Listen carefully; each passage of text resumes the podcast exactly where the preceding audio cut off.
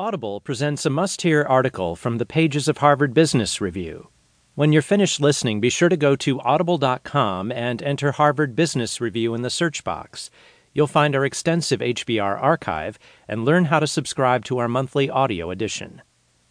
Now, it's the definitive guide to recruiting in good times and bad. Claudio Fernandez-Araoz, Boris Groysberg, and Nitin Nohria offer a strategy to help you win the war for talent once the recession lifts. When economic crisis hits and companies focus on cutting costs or on their very survival, they slash hiring. But if history is any guide, in the first few months after the upheaval subsides, hiring quickly becomes a front-burner issue. Consider the period following the terrorist attacks of September 11, 2001, when the economic outlook appeared dire.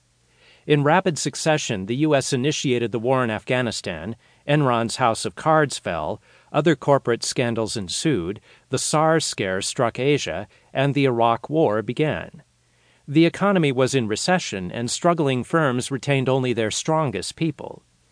But even before things turned a corner in 2003, the smarter and abler companies, having cleaned house and discovered what was missing from their talent pools, took advantage of the buyer's market and began staffing for the future. By June 2003, the war for talent was on again in full force, and companies hired aggressively until the economy went into a tailspin in 2008.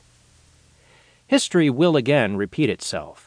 Even now, before the recession lifts, our research suggests that most global companies are running into staffing problems in emerging markets, and they are also having a difficult time finding talented younger managers to replace baby boom retirees. These problems will be made all the worse because, we found, current hiring practices are haphazard at best and ineffective at worst, and even when companies find the right people, they have difficulty retaining them.